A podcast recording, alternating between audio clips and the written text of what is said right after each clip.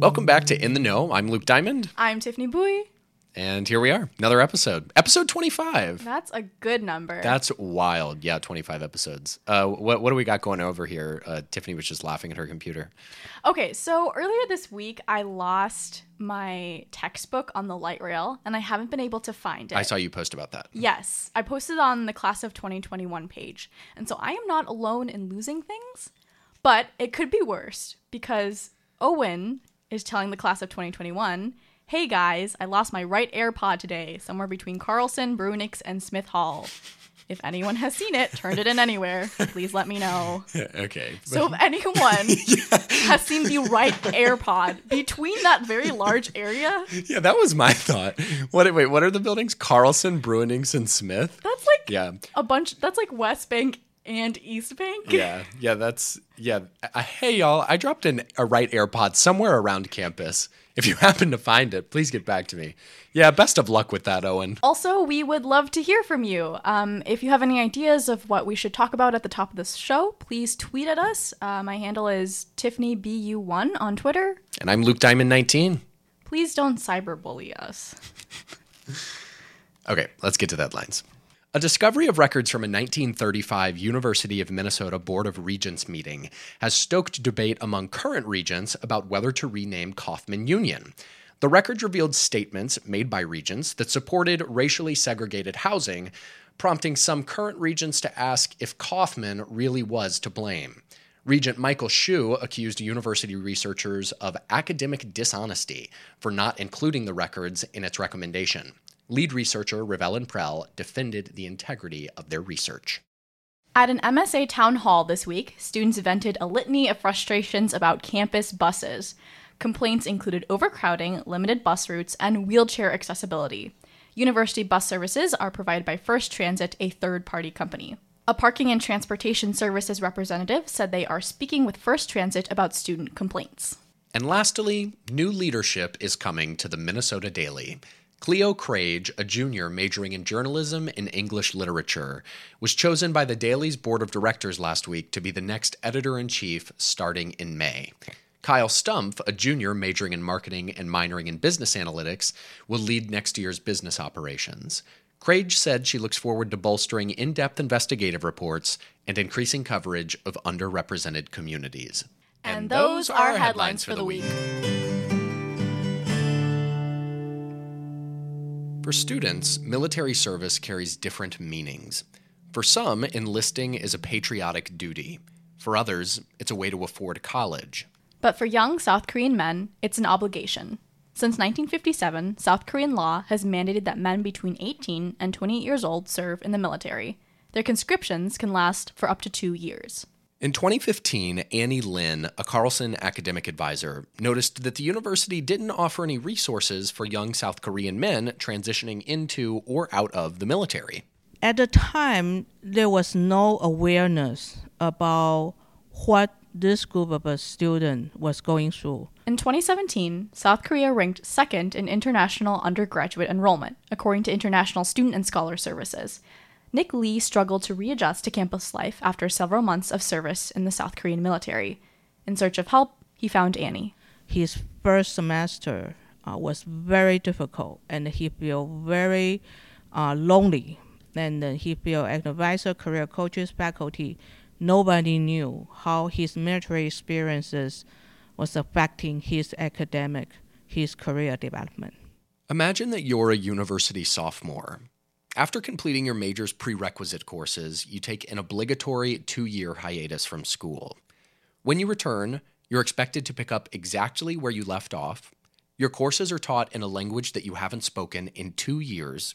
And your friends from sophomore year, they're seniors now. They're about to graduate, and you don't know anyone.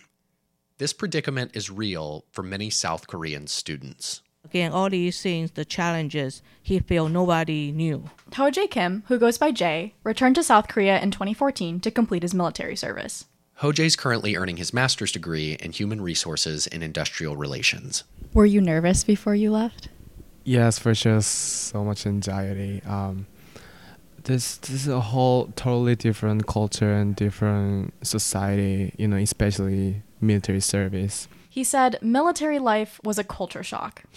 Going back to South Korea, it's not a problem for me, but then the military life is a whole different um, culture, and there's like a strict hierarchy. So yeah, I was nervous for sure. Jay had never shot a gun before. It's illegal to own a gun in South Korea. So maybe it isn't a surprise that Jay's least favorite part of training was gunnery exercise. I was really nervous whenever I do it, but then yeah, I remembered um, that moment like so interesting at the same time, so nervous. So yeah. What happened? Um, I cannot tell like a specifically because this is kind of like confidentiality. Oh. so yeah, but yeah, we we we just there was like a target and we is shoot the gun. Jay served under a commander as an executive assistant. What was that like? Did you like it? That's a great question. um, for some points, I really hate it because I had to stuck in my army base like all the time and and always like I feel like Hojae is not Hojae. I always served for my janitor commander. That was everything that I have to do like as a duty.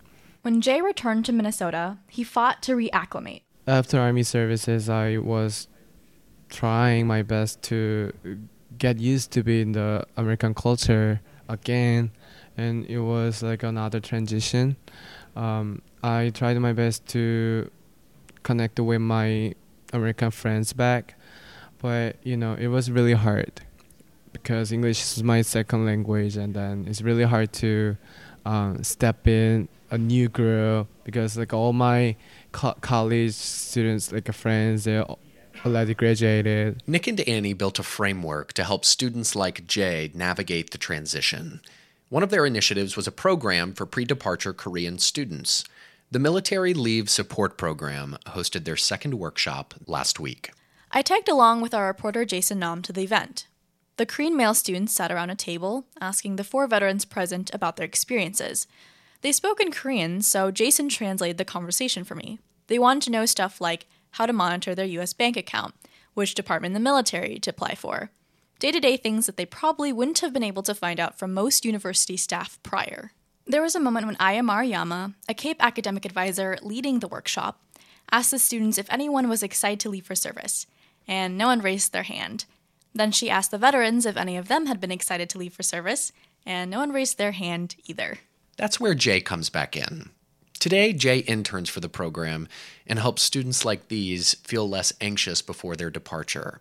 He helps them feel maybe even a little bit excited. I'm always kind of like the person who'd love to um, support people and help other people around me. Um, I really love that moment. They they really improve by my health. What is your advice to other Korean men who are about to leave for their military service? Just be positive and don't be nervous that much because, you know, military life is a human being's life as well. You will like learn something special from that experiences as well. So, um, in the future, you will be like a really grown up person. Do you feel like a grown up? No. Still growing up. I'm still learning. I'm still improving myself. So I don't want to be grown up person though. I don't, uh, I just want to be like a kid. In the Know is produced by me, Luke Diamond, and is reported by my co host, Tiffany Bui. Our intro music is by JD Duggan. Jason Nam, our public health reporter, originally wrote this story. Jason, we're sorry you couldn't be on the podcast, but thank you for all your hard work. We hope you feel better soon. Listen to In the Know on iTunes, Spotify, or wherever you get your podcasts. That's all for this week. Thanks for listening.